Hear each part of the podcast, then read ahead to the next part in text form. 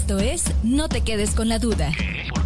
El podcast que te acerca a un clic del conocimiento. Tecnología, Innovación, emprendimiento, herramientas Tips. y más. y más. Para que encuentres eso que estabas buscando, Pero que no sabías que estabas buscando. escúchalo cuando y donde quieras. Pero sobre todo, no te quedes con la duda. Bienvenidos a una emisión más del podcast que te acerque el conocimiento hasta donde estés a través de tus dispositivos móviles.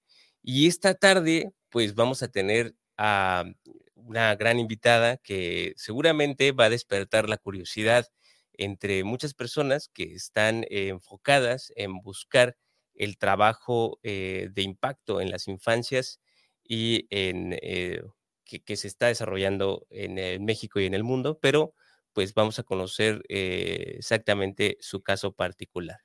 Eh, tenemos con nosotros el día de hoy, eh, en, esta, en este periodo de inicio de la segunda temporada de, del podcast No te quedes con la duda, a Irma Ávila Pietrasanta, que ya está por aquí con nosotros. Vamos a verla en pantalla. Hola, hola.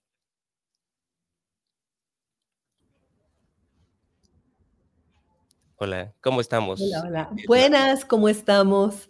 Eh, buena tarde, un saludo a todos y muy feliz de estar en este espacio de Morelos para el mundo. Gracias por, por tu tiempo, por estar aquí con nosotros. Me voy a permitir eh, presentarte al auditorio eh, para que conozcan un poco más de ti, ahorita que ya, ya te vieron, eh, eh, bueno, en pantalla. Esta transmisión va a ser eh, así, vía, vía online, porque no, no se encuentra físicamente aquí cerca de- del estado, pero eh, bueno, vamos a conocer un poco más de tu, de tu historia. Pues bueno, eh, les comparto que eh, ella es documentalista, es activista de los derechos informativos y productora de radio y audiovisual con especialidad en trabajo con infancias, fundadora del proyecto Apantallados, que trabaja con derechos informativos, audiovisual y sociedad mediante proyectos de comunicación colaborativa, metodologías participativas, de recepción crítica de medios y de construcción ciudadana. Fue productora de la primera serie de, televisión participativa en México, Apantallados, y creadora de un festival del mismo nombre que vincula los derechos informativos, tecnología e infancias. Es co- coordinadora de espacios dedicados a infancias de exhibición, eh, dedicadas a infancias de exhibición y creación de medios audiovisuales, como uno, Docs, eh, tres, eh, el tercer, tercer Festival Internacional de Documental, Docs MX, Además, su trabajo ha sido reconocido como uno de los, por uno de los organismos o diversos organismos como UNICEF, UNESCO y la OEA. Es conferencista, eh, jurado en múltiples festivales y convocatorias de producción en nacionales e internacionales de cine y audiovisual. También es miembro de la Red por los Derechos de las Infancias, REDIM, y fue presidenta miembro, miembro del Consejo del Instituto Federal de Telecomunicaciones, IFETEL, y del Consejo Ciudadano de Radio y eh, TV UNAM. Bueno, es, es un, un pequeño, eh, una pequeña introducción respecto a las diferentes actividades y, y, grandes trabajos y proyectos que has desarrollado eh, muy enfocados o muy aterrizados hacia el impacto en las infancias, eh, pero con una visión de, de la búsqueda de que se comprenda qué están haciendo y cómo es su interacción con la tecnología, ¿no? Así es, pues sí. Eh, Eh, por ejemplo, me, me, refiero a como este trabajo de comunicación que, has desarrollado, estos proyectos que has hecho, eh, hacia, hacia, hacia cuál es, digamos, el objetivo que, que tú te, te gustaría que, que sucediera, eh, porque supongo que viste esta necesidad de, de informar eh, y de acercar a los, a los niños, a, a, las niñas, a la tecnología, pero a, desde qué lado o desde qué perspectiva lo estás eh, desarrollando. Bueno, por supuesto, desde el enfoque de derechos. Para prim primero mi formación, soy comunicadora social y soy documentalista, y fui primero activista por los derechos informativos en global, aunque después me especialicé en el asunto de las infancias. Y eh, lo hicimos, eh, digamos, empezamos a trabajar este asunto, además de las tecnologías, hace unos 20 años, este, que nos dimos cuenta que la tecnología estaba a punto de cambiar la comunicación tradicional. Yo que soy viejita, a mí me tocaron todavía los medios de comunicación en donde la gente que podía hacer medios eran o el Estado o la iniciativa privada con mucho dinero, y producías en unos formatos así de cintas de dos pulgadas, con un equipo carísimo, pesadísimo. Era imposible que la gente, democratizar las comunicaciones era algo como muy difícil. En ese momento empezamos nosotros a trabajar el asunto de la democratización de medios de comunicación. Y bueno, ya trabajando más continuamente en eso, creamos una organización social que se llamó Comunicación Comunitaria, que ya no existe, y trabajábamos con comunidades y por el derecho de las personas a expresarse, porque decíamos que la libertad de expresión está en la Constitución y es un derecho, está en la categoría de las garantías individuales. En ningún, en ningún lado dice que esa sea una garantía de las empresas ni del gobierno, es de las personas. Entonces, bueno, empezamos a trabajar libertad de expresión y ahí nos dimos cuenta, haciendo trabajo comunitario, que los niños eran los más entusiasmados en dos cosas, en participar, en estar en los procesos, les interesaba y tal, tal vez tenían más tiempo que los papás, las mamás que andaban más ocupados de estar en la comunidad haciendo cosas, tenían más tiempo, tenían mucha inquietud y tenían un interés muy grande por la tecnología, que en un primer momento era, sí, las cámaras chiquitas, cuando empezamos a trabajar hace veintitantos años, que ya se podía tener tu handicam y hacer cosas mucho más a otra escala, pero sobre todo nos agarró, y por eso nuestro proyecto se llama Pantallados, nos agarró la transición a las múltiples pantallas, que de pronto ya no nada más era eh, la pantalla de la tele en la que conectabas una videocasetera y podías poner una producción hecha por niños, sino era el Internet, era el celular, eran los videojuegos, era la vida en medio de lo digital.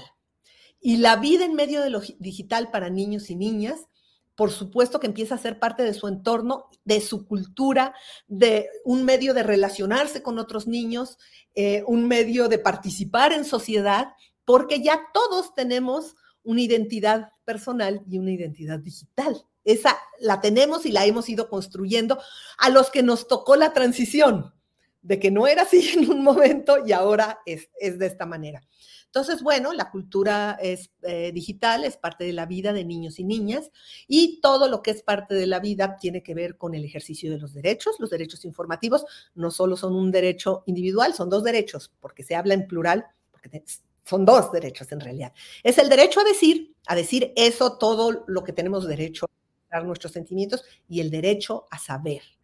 El derecho a saber tiene que ver con que hay cosas en el mundo que nos afectan y que tienen la obligación los otros de decirnos. El derecho a saber en un término no más adulto, pues puede ser en qué se están gastando los impuestos del gobierno, pero en un término de las infancias tienen derecho este, a saber cómo impactan la salud los pastelitos que les están anunciando. Tienen derecho a saber cómo impacta en su vida o cómo usan su información en las plataformas en las que están accediendo. Tienen derecho porque tienen derecho a protegerse. Entonces, eh, por eso empezamos a trabajar hace ya como veintitantos años en este tipo de proyectos. De hecho, hicimos uno en Morelos que se llamó Kenikateka, que son 13 cápsulas de niños en el campo y tecnologías. Esto lo hicimos, estaba yo recordando, lo hicimos hace 20 años. No, 20 años, no, no, no, hace, no menos, no, no, hace 10 años. Fue en el 2014. Y en, ese, en el 2015 se transmitió en la televisión, en, el Instituto Morelense de Radio y Televisión, dentro de la serie de apantallados. Entonces, este, son 13 cápsulas que puedes poner en la cajita de información si alguien quiere ver de cómo se relacionan los se relacionaban hace 10 años los niños del campo de un pueblo que se llama Puentepec con la tecnología. Oye, ¿y, cómo, cómo, ha sido el desarrollar estos proyectos? Porque, eh, bueno, Morelos eh, eh, cuenta con, comunidades que aunque como tal, hasta la misma ciudad, aunque Cuernavaca, Cuautla están muy cerca de, de, Ciudad de México, y hoy en día, pues ya todo mundo en cualquier espacio público se ve conectado hacia algún dispositivo. eh, ¿cómo ha sido el, este trabajo en las comunidades? Eh, ¿Ha sido revelador o, ha sido como eh, estereotipado, ¿no? Porque digamos, lo, lo, que podríamos decir es que nadie tiene como en las comunidades el acceso a nada, ¿no? Por, por, por, por hablar de, de, manera general. Pero ¿cómo ha sido tu experiencia desde, desde esta perspectiva con estos temas? Bueno, yo creo que es un mito que no tienen acceso a nada. o sea, yo creo que el mundo digital se ha generalizado y se ha popularizado tanto, no de la mejor manera, porque ha venido de la mano del negocio. Y cuando las cosas vienen de la mano del negocio y no con un enfoque de derechos, de los derechos de la gente, pues crecen un poco retorciditas. Pero yo sí creo que es un mito. O sea, ya hace 10 años en Cuentepec, los niños tenían acceso al celular. A lo mejor no era de ellos, no había pasado la pandemia, a lo mejor era de sus papás. Pero veías a los niños cuando íbamos a grabar en la esquina del centro comunitario conectándose a internet con los celulares para tener acceso a lo que se podía hace, hace 10 años, pero estamos hablando de derechos, ¿no? Entonces, este, por supuesto, que no tienen acceso en las comunidades alejadas de la misma manera que tenemos en las ciudades y por supuesto que tienen el derecho a la información y tienen el derecho a la conectividad porque tener internet también es un derecho porque los conecta al mundo de hoy y los conecta a las relaciones eh, económicas, que también son importantes para ellos, y a las relaciones sociales, a la cultura y a la política de hoy. Entonces, por supuesto que es un derecho y hay que trabajar para poner el suelo más parejo para todos. A nosotros nos tocó cuando fuimos consejeros en el Instituto Federal de Telecomunicaciones, la época de las radios comunitarias y de que se permitiera, porque porque los estándares tecnológicos que se ponían para los medios privados eran los que se les ponían a todos. Entonces, se les pedía a las, a las comunidades cosas absolutamente imposibles y tenían que ahorrar no sé cuánto para tener un transmisor. Les pedían dos transmisores y el aparatito este que sirve para medir, que cuesta como tres, ¿no? Son unas barbaridades. Esos estándares tecnológicos que yo sospecho que los personeros de la industria presionaban para que existieran porque era una forma de evitarse competencia solamente los grandotes podían estar ahí. De ahí viene todo ese problema, pero a ellos ya les ganó la tecnología y les ganó el impulso de lo que ha venido pasando con las plataformas, eh, con las múltiples pantallas, con la tecnología, les ganó. Simplemente ya no pudieron hacer nada mm, para evitarlo y por supuesto que hay proyectos de Internet comunitario, eh, el, del Estado de Internet para todos y, demás que buscan justo eh, la accesibilidad. Este, este, para todo el mundo, este, pero y, sobre todo con la pandemia en el caso de los niños, muy concreto, pues los niños eh, tuvieron, fíjense, los maestros que se negaban a entrarle a la tecnología, porque muchos maestros, o sea, tú imagínate que estás acostumbrado a dar tu clase como estás acostumbrado y no quieres modernizarte, pues lo obligó a los maestros a tener que usar las tecnologías del WhatsApp a las distintas plataformas y obligó a los papás también a dejarles un dispositivo a los niños y obligó a los papás a tener que tener internet, sea por internet para todos o el que sea, porque durante la pandemia fue como necesario. Yo creo que ahí hubo como un brinco en, en, la accesibilidad de niños y niñas a las tecnologías, ¿no? ¿Y, cómo es, eh, de la forma en la que lo platicas, eh, cómo podremos comprender este derecho, ¿no? Porque pues, eh, fue muy sonado como cuando se estuvo trabajando como el, el hacer del Internet el derecho universal frente a pues otras necesidades o otras eh, circunstancias de la vida eh, que sí son derechos, ¿no? Como el derecho a la educación, ¿no? Pero todos son derechos. Todos son derechos. Ese es un asunto. Hay un principio de, de, la cultura de derechos y jurídico que es, la indivisibilidad de los derechos. O sea, tú no puedes decir, como ya tienes derecho a, la alimentación, ya no te voy a dar el derecho al Internet. No, todos son derechos humanos y son necesarios para nuestro desarrollo en este momento.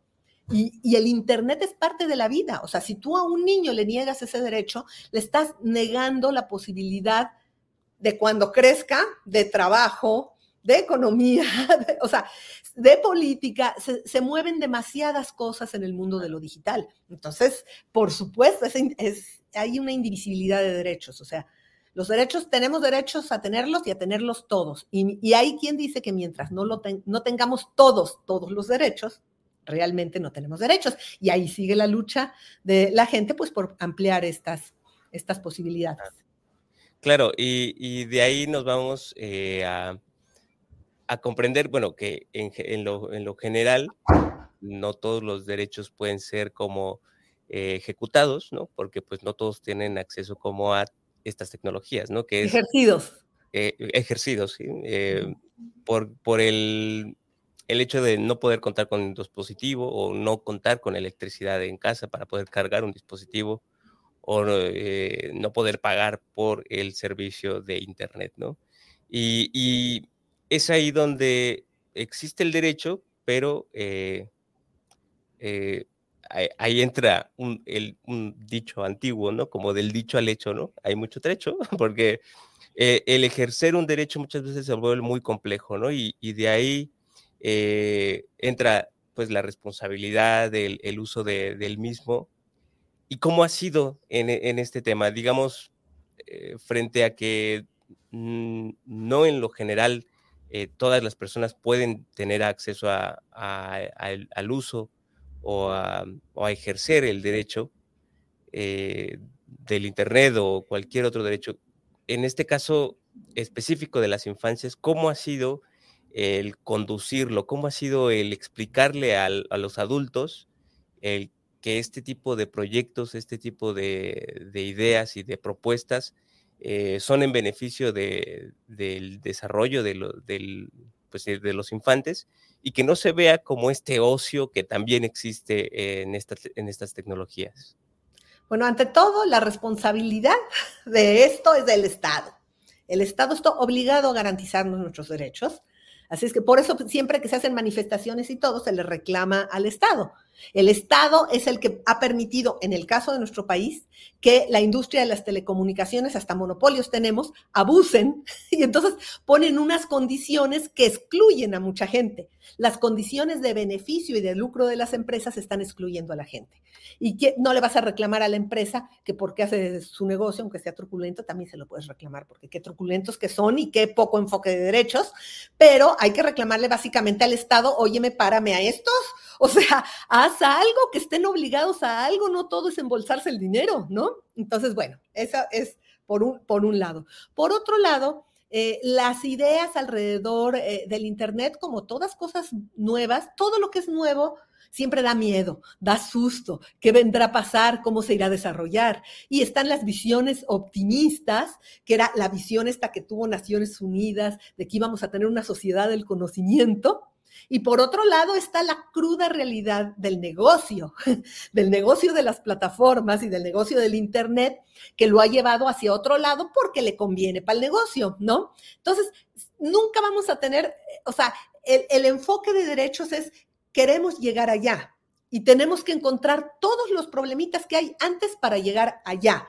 y lo tenemos que tener como ideal, porque no podemos decir, no, pues es que no se puede, es que no, los industriales de las telecomunicaciones no quieren, ah, pues qué pena que no quieran, o sea, tienen que hacer, ahí tienes que tener un Estado que los obligue. Yo creo que parte de la campaña mucha que hubo, a veces hasta desde las escuelas, los padres y todo, no, el Internet terrible, secuestran a las niñas, eh, cualquier cantidad de cosas que hay y pierden mucho el tiempo, tiene que ver en el caso de las infancias, y ahí sí que me perdonen los padres, tiene que ver con lo que has aprendido y con la clase de niño que has criado. Yo no conozco a ninguna niña en el mundo que se vaya con un extraño si no tiene, o sea, que se cite con un extraño para irse con él, la lo secuestren o no. No conozco a ninguna niña que haga eso. Si tiene un entorno familiar enriquecedor, que la apoya, que le impulsa, a mí ahí que me perdonen. No es solo culpa de estar usando la plataforma para cometer delitos, que hay que pararlo y que hay que exigirle al Estado que lo haga, pero también tiene que haber de este lado cómo enseñas a tus hijos a aprovechar el tiempo.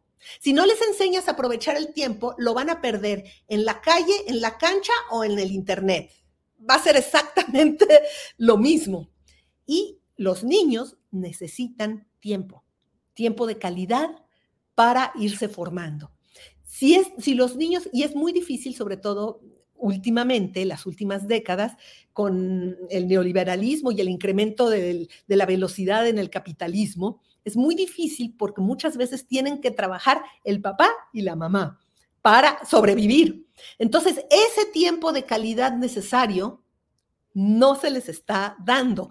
Dejan a los niños con las abuelitas que saben poco del asunto. Entonces, ahí, ahí lo que se necesita son papás proactivos que digan, ok, vamos a averiguar qué hay en Internet para niños, vamos a acercarles contenidos de calidad, que los hay. O sea, en el Internet hay maravillas.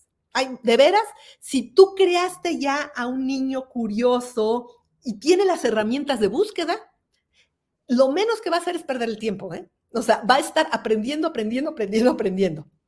Pero necesitas darle esos elementos de lo que llamamos alfabetización mediática y digital previo para que el niño sepa cómo aprovechar de la mejor manera las herramientas que les da el Internet y las plataformas, que de todos se aprende. O sea, hay videojuegos que sirven para desarrollar habilidades. O sea, no podemos meter todo en un saco pero tenemos que fijarnos qué videojuegos les estamos dando. Si les compramos el más famoso ahí y no nos fijamos que del otro lado dice que es para adultos y, y está todo lleno de matones, pues también es responsabilidad de los papás que están comprando eso, de la tienda que se los está vendiendo con tal de vendérselos y no les advierte, oiga señor, este videojuego no es para el rango de edad de su hijo.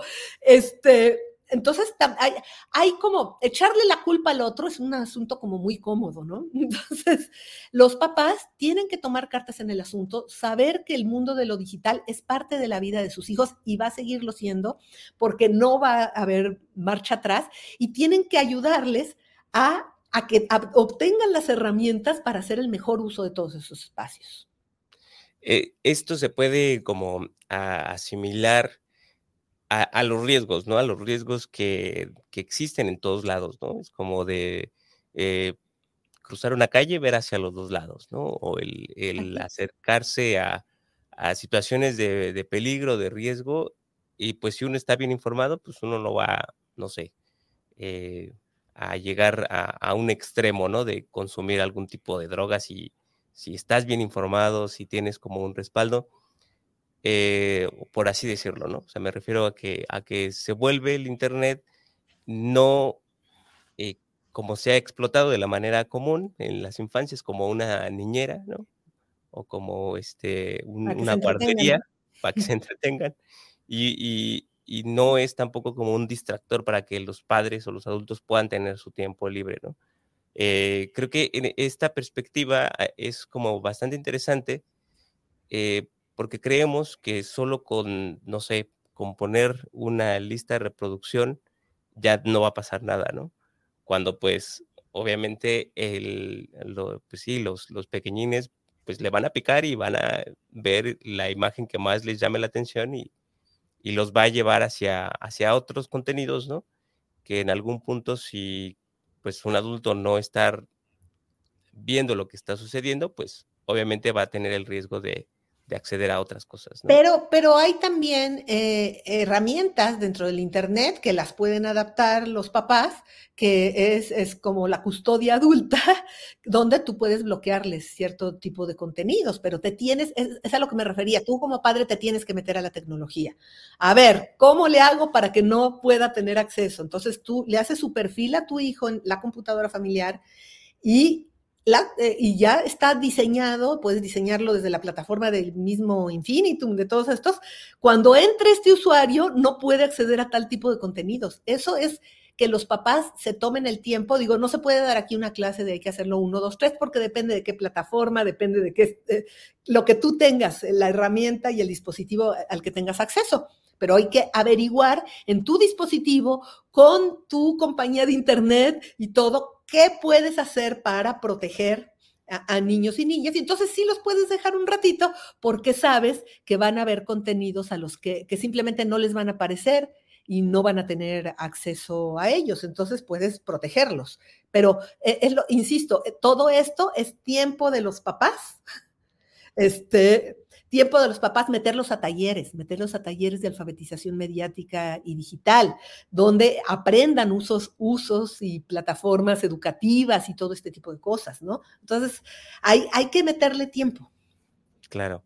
Y, ya en este, en, eh, en esta eh, formación que has tenido, ¿cómo ha sido el, llevar estos proyectos? ¿Cómo es la experiencia de un niño? O sea, ¿cómo, cuando, participa en los proyectos que, has desarrollado eh, y que un adulto lo entienda, o sea, que, un padre diga, claro, este, sí, lo voy a dejar que participe aquí, ¿no? O sea, ¿cómo, así, cómo es esta experiencia de, ambos lados? No, bueno, eh, realmente los papás, este, les voy a recomendar, por ejemplo, eh, pero lo malo es que eso es en la Ciudad de México. En la Ciudad de México está el Centro eh, Cultural España, en México. Ellos dan talleres gratuitos de muchos temas STEAM y relacionados con tecnología, y son gratuitos, ¿no? Necesitas que el papá se tome el tiempo para llevar al niño al taller y para regresarlo, y que sepa que está aprendiendo cosas ahí que es difícil que él le pueda enseñar porque él no fue el niño con acceso a tal cantidad de plataformas. Muy por el contrario, probablemente el niño les enseña algunas cosas a los adultos acerca de cómo usarlos. Además, los niños es lo que han cuestionado mucho la palabra, pero se dice que los niños son nativos digitales, precisamente porque como ellos ya nacieron con eso, tienen como una enorme facilidad. De hecho, cuando nosotros damos las talleres, así lo primero que te vamos a hacer stop motion. ¿Cómo se llama la aplicación? Ya la bajé, o sea, ya la bajé, a ver si, o sea, y de pronto, pero no conoces esta otra y te empiezan a enseñar los niños porque ellos están adentro de ese mundo todo el tiempo, más tiempo que los adultos, porque nosotros trabajamos y hacemos otras cosas.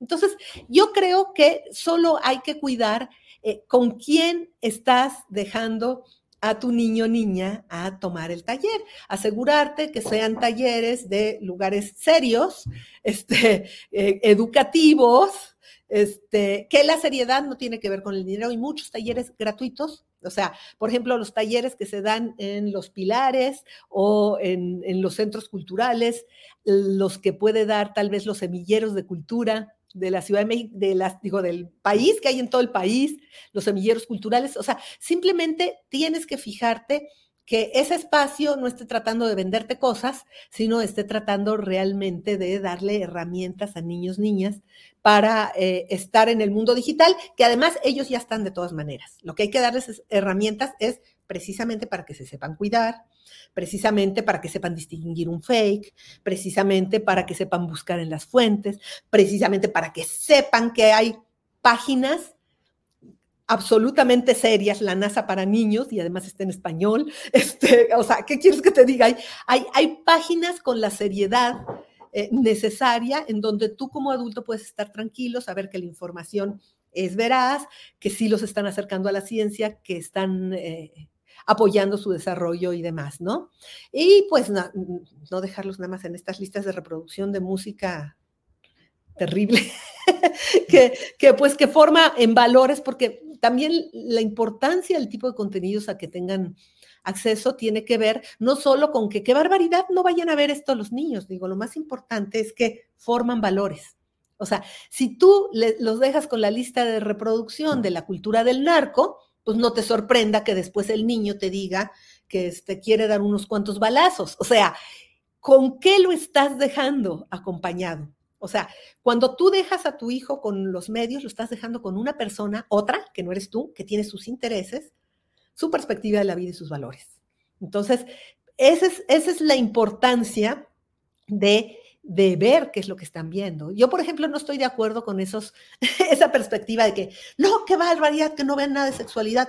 Pues si hay un buen programa sobre sexualidad para infancias, ¿por qué no lo van a ver? Me parecería, al contrario, muy positivo. Pero eso es, eso, es el tiempo de los papás para verlo primero y decir, esto está bien, esto lo acepto como familia, como no, esto no. Y entonces ya así vas dirigiendo, ¿no? Claro. Sí, y, en, particular me acuerdo que eh, una vez traté de, platicar con, con mis sobrinos sobre un juego que estaban eh, pues jugando demasiado Y, un día les dije, a ver, déjame, déjame verlo, ¿no? Porque justo vi en un evento que estaban desarrollando clases de programación para ese juego, para que pudieras, eh, pues, hacer tus propios ambientes y todo. Y, ya me dejaron ver cómo, cómo, cómo funcionaba y básicamente era una copia de la vida cotidiana. O sea, era como que tenías un hijo, tenías que comprarle pañales, comida, un, tendrías que comprar una casa, vendías cosas o hacías intercambios, eh, como trueques, ¿no? Y, no les alcanzaba, entonces tenían que ir como a trabajar, pero pues ahí le llamaban misiones. Y, y, pues bueno, yo les, yo les conté, les dije, oigan, pero es que eso es la vida cotidiana, o sea, lo que estás aprendiendo ahí es lo que pues todos hacemos. Le digo, mira, ve tu papá, tu mamá, nosotros salimos a trabajar, vamos por esto, hacemos intercambio de esto con algunas personas. Y les empiezo a contar como que, como que el juego era una copia de la vida cotidiana para cuando sean adultos. Y no les gustó la forma en la que se los conté, ¿no? Eh, porque no lo habían visto y estaban apasionados, ¿no? Como de, es que me encanta estar aquí porque es muy divertido, por los colores o, o porque todo el mundo estaba ahí, ¿no? Porque se vuelve un amor. Pero me pareció bastante interesante como, eh, eh, sí, para ellos todavía lo ven. Lo dijiste muy aburrido y el juego lo pone divertido. Es una misión, no es tengo que ir a trabajar, es resolver un reto. Entonces, si lo dices como lo decimos los adultos, de, ay, tengo que ir a trabajar, tengo que ir a... Pues dime cómo le va a gustar a un niño trabajar en la vida y se va a apasionar si aprende de los adultos que el trabajo es horrible. Pues claro que no. Para mí el trabajo siempre ha sido una pasión y una manera de ser muy feliz. Me encanta el trabajo. Pregúntame cómo son mis hijos, que ya son adultos les encanta el trabajo, ¿no? Y trabajan en lo que quieren. Entonces, es, es, también la, mirada, el, el, videojuego lo que está haciendo es hacer emocionante la vida cotidiana. de hecho, me parece muy educativo eso que estás describiendo, ¿no? Porque entienden las reglas de la vida, ¿no? Pues sí, si no te alcanza, tienes que trabajar y juntar el dinero para comprarlo. Así es la vida. Entonces, pues van aprendiendo herramientas de la vida. Antes, eh, ponían a las niñas, mal hecho, solamente a jugar con muñequitas, ¿no? O a los niños a jugar con carritos. Y eso también era un símbolo, ese es, es, la esencia del juego es esa. Es una representación de la vida y por eso los valores están ahí adentro. Entonces, es justamente lo que pasa es que ahora se hace a través de plataformas y a través de plataformas con niños que además salen mucho menos de lo que solían salir las generaciones anteriores a la calle y a la vida, por muchas causas, entre la inseguridad, las ciudades difíciles, las distancias, eh, ta, ta, ta. Entonces, se vuelve también una forma de relación, porque si estás jugando el mismo videojuego y tus compañeros de la escuela también y pueden intervenir a veces, hay herramientas para comunicarse. Entonces, es una manera de estar en sociedad, pero no se lo digas aburrido de la manera adulta díselos como un reto maravilloso que hay que enfrentar y entonces la vida se vuelve más apasionante y menos aburrida. Claro, y, me parece que, como, bien lo dices, ¿no? esto es algo que ya va a permanecer en las futuras eh, generaciones y que cada vez más vamos a estar viendo este tipo de contenidos, ¿no? Contenidos eh, como formativos, pero entretenidos, que eh, logren aterrizar como la forma en la que se sientan atraídos y, sea algo productivo para su vida, ¿no? En, el caso de las producciones en las que, has participado y en los proyectos en los que has estado, eh, ¿cómo ha sido la diferencia también cultural que has vivido, ¿no? Tanto en México como en proyectos en el extranjero. O sea, ¿cómo has, cómo has visto o de lo que te ha tocado experimentar, eh, que haya sido difícil o que, haya, que haya sido completamente distinto entre una cultura y otra, entre una ciudad y otra? Bueno, o sea, las culturas siempre determinan la forma de trabajo. Me, empezar, me encantaría empezar a hablar por lo que significa hacer trabajo comunitario. Ya te hablé al principio de esta serie que hicimos en, un, en Cuentepec, en un pueblo de Morelos, acercando a los niños a la tecnología. Y pues siempre cuando vienes de otro espacio, pues eh, la sorpresa y el aprendizaje pueden ser muy emocionantes, ¿no? Y pueden ser todo un descubrimiento y un entendimiento de, de, la vida, ¿no? Y, y, de lo que hay en ello. Entonces, bueno, pues nosotros ah, que trabajamos derechos de expresión de infancias, eh, eh, trabajamos mucho en proyectos de co-creación, o sea, hacemos audiovisual con los niños, en donde ellos participan en hacer el guion, no solo actúan, también dibujan, hacen, hacen parte del proceso. Muchos de estos materiales incluso han ganado premios por aquí y por allá en el mundo. Este, y, bueno, tiene que ver con un proyecto de, de co-creación. Los niños están ejerciendo su libertad de expresión porque los contenidos los deciden ellos. Los niños están participando en un proceso cultural y entonces están ejerciendo su derecho a la cultura y se están volviendo más seguros de sí mismos y, se sienten muy felices de estar en eso. De hecho, vamos a, ahora la próxima semana tenemos en Cineteca Nacional la premier de, de Sophie, la, historia de Sophie Cruz, de la serie Como yo, que estamos empezando a hacer, que es sobre niños y niñas del mundo que han hecho cosas increíbles. Esta es la historia de una niña de origen oaxaqueño, pero norteamericana, que logró parar dos años las deportaciones en Estados Unidos y ahora ya no es niña, pero este, contamos su historia de niña en animación y este, bueno, estos procesos siempre de encuentro cultural pueden ser absolutamente enriquecedores. De hecho, esta historia, y creo que por ahí iba tu pregunta, querías preguntarme de Japón. Esta historia, lo que pasó es que el proyecto como yo lo mandé al Japan Prize y fue finalista, estuvimos en Japón, fue muy interesante trabajar en la NHK y eh, ahora sí que desarrollar más el proyecto. Los desarrollos de los proyectos de las series de televisión y de todo este tipo de cosas para que tengan impacto, pues necesitan un trabajo previo, no es nada más de que yo me siento ahí a escribir, entonces nos pusieron unos asesores, una Aldana Dualde de Argentina y un señor de Japón que es muy respetado por allá. Desarrollamos un poco más eh, el proyecto y bueno, la NHK nos está recomendando, ojalá consigamos el financiamiento en México para, para hacer la serie y la idea es que es una serie hecha en co-creación y en procesos participativos en talleres con niños y niñas, donde ellos tienen la posibilidad de acercarse a la tecnología un paso más allá, desarrollando contenidos. Y nosotros estamos en eso también en radio desde la pandemia. Cuando se vino la pandemia, la directora del IMER me dijo, por favor, por favor, el secretario de Educación Pública, necesitamos, nos pidió un programa de acompañamiento de infancias. Dice, necesitamos que tenga enfoque de derechos a full y que y que acompaña a los niños durante la pandemia. Creamos Reto Viral. Después ya tenía tantos seguidores que nos dijeron, pues sí, ya se acabó la pandemia, pero tienes que hacer otra cosa. Entonces hicimos Nativo D, que es toda una serie. Todo está accesible en, Internet, entonces está toda la serie de Nativo D, donde hablamos mucho de alfabetización mediática. Tenemos un podcast que se llama Los Tesoros de la Web, que podrían escuchar los papás y los niños que quisieran conocer ya a detalle en México la alfabetización mediática y digital, hay este programa, hay este juego, este videojuego, este ya como con cosas muy concretitas. Y ahora se transformó en un nuevo espacio, porque tú sabes, se desgastan los, los, programas, tienes que tener variedad siempre y hacer cosas como interesantes siempre y diferentes. Entonces acabamos de crear un, un nuevo programa de radio que se llama Más Curioso que un Gato, también es participativo, todos estos han sido participativos, excepto Reto Viral, Nativo D fue participativo, con semilleros creativos de México, que es de, la Secretaría de Cultura, teníamos niños de todo el país participando, y ahora tenemos niños con interés en ciencia. Más curioso que un gato es una serie alrededor de la ciencia y la curiosidad.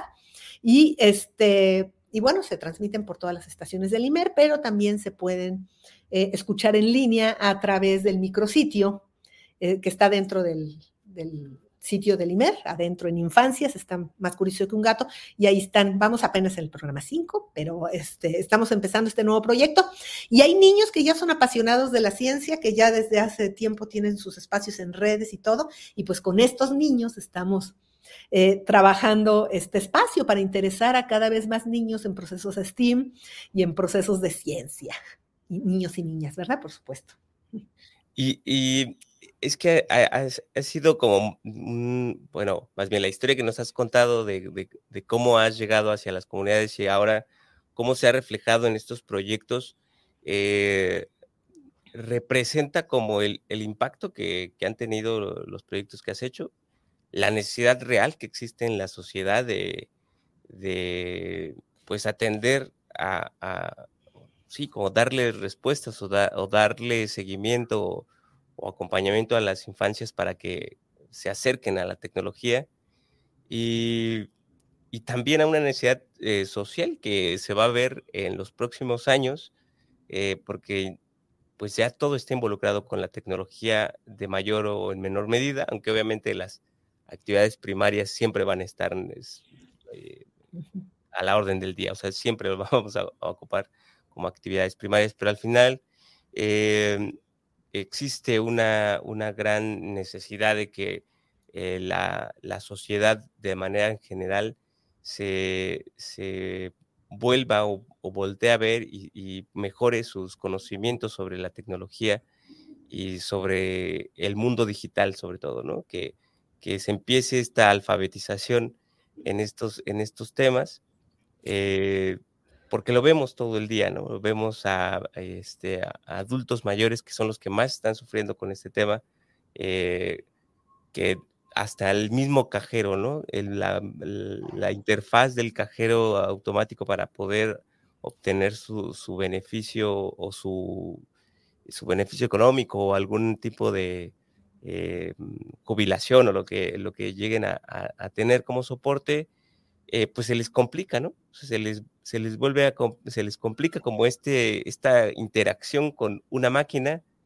eh, porque hay, eh, pues sí, la, negación o el, que su vida no fue o no giró en torno a la tecnología y, que hoy en día son habilidades que están transformando todas las carreras. Hoy, el, eh, hoy en día hasta un contador eh, está teniendo éxito en redes sociales porque está explicando cómo funciona el SAT, ¿no? y que tiene que tener esta cercanía con un dispositivo móvil, tiene que saber cómo conectarse a Internet, tiene, o sea, desarrolla todas estas habilidades que, que en el futuro van a transformar o que, o que más bien van a, van a ser ampliamente necesarias para un futuro sostenible, ¿no? Porque eh, nos hace reducir costos de muchas cosas, ¿no? Nos hace reducir como el impacto climático, el uso de tecnología de alguna manera, eh, nos hace hacer llegar estos conocimientos hasta donde tengan que llegar y de una manera más práctica o más, más accesible. Entonces, entonces creo que es un, es un trabajo que, que como bien lo, lo, has platicado, ¿no? que ha iniciado desde hace algunos años, eh, pero que demuestra hoy en día eh, que, más se necesita, ¿no? A, eh, a, pesar de que digamos que ya estamos inundados de, de conectividad, o por decirlo así, y, aún en las ciudades eh, más cosmopolitas, como es la misma Ciudad de México, aún así existe esta demanda por, por el conocimiento de este tema, ¿no?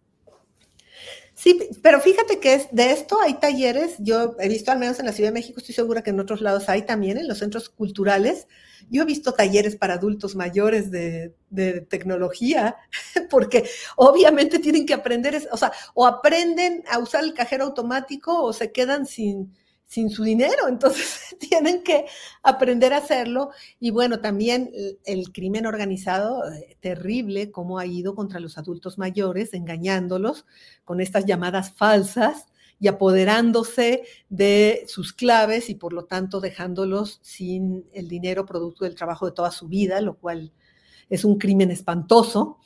Entonces, este, pues es que es importante saberse cuidar en el mundo de lo digital y es algo que no tiene vuelta para atrás. Entonces, si, no conoces la tecnología y si medio la usas, te estás perdiendo eh, de aprovechar esas herramientas. Entonces, hay que, hay que aprenderle. Yo eh, quería invitar a los papás, si, si, este, si están interesados en, el asunto de la alfabetización mediática, ya que les mencioné lo de Nativo D, ¿no? De que está ahí el asunto. También está nuestra página que se llama apantallados.net. Ahí pueden encontrar, hay una sección que dice recursos y ahí pueden bajar en PDF eh, materiales eh, para adultos, donde explica todo el asunto de los derechos informativos y también materiales para niños Y eh, pues bueno, pueden ver la, la, variedad de posibilidades. Nosotros ahí damos unos talleres que generalmente son gratuitos porque nosotros conseguimos dinero del Estado para darlos, porque partimos de que es un derecho. Lo que pasa es que, pero bueno, la gente que tenga posibilidades, también hay personas que están dando talleres de alfabetización mediática en las escuelas, sobre todo como talleres de tarde y este tipo de cosas, que pues también está bien, ¿no?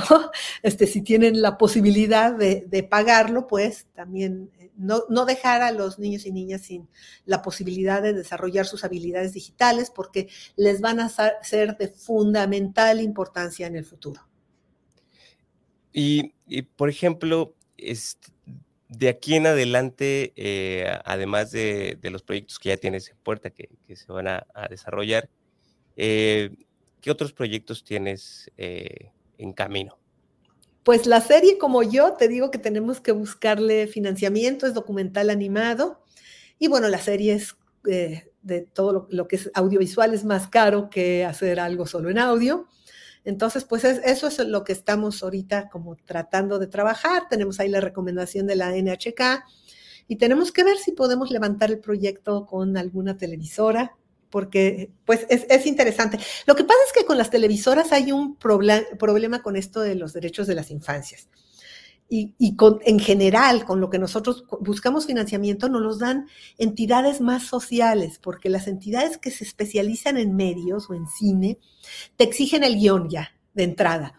Entonces, es como llegar y decir, tienes que tener confianza en los niños. O sea, voy a hacer un taller y vamos a hacer un video que no sé de qué se va a tratar.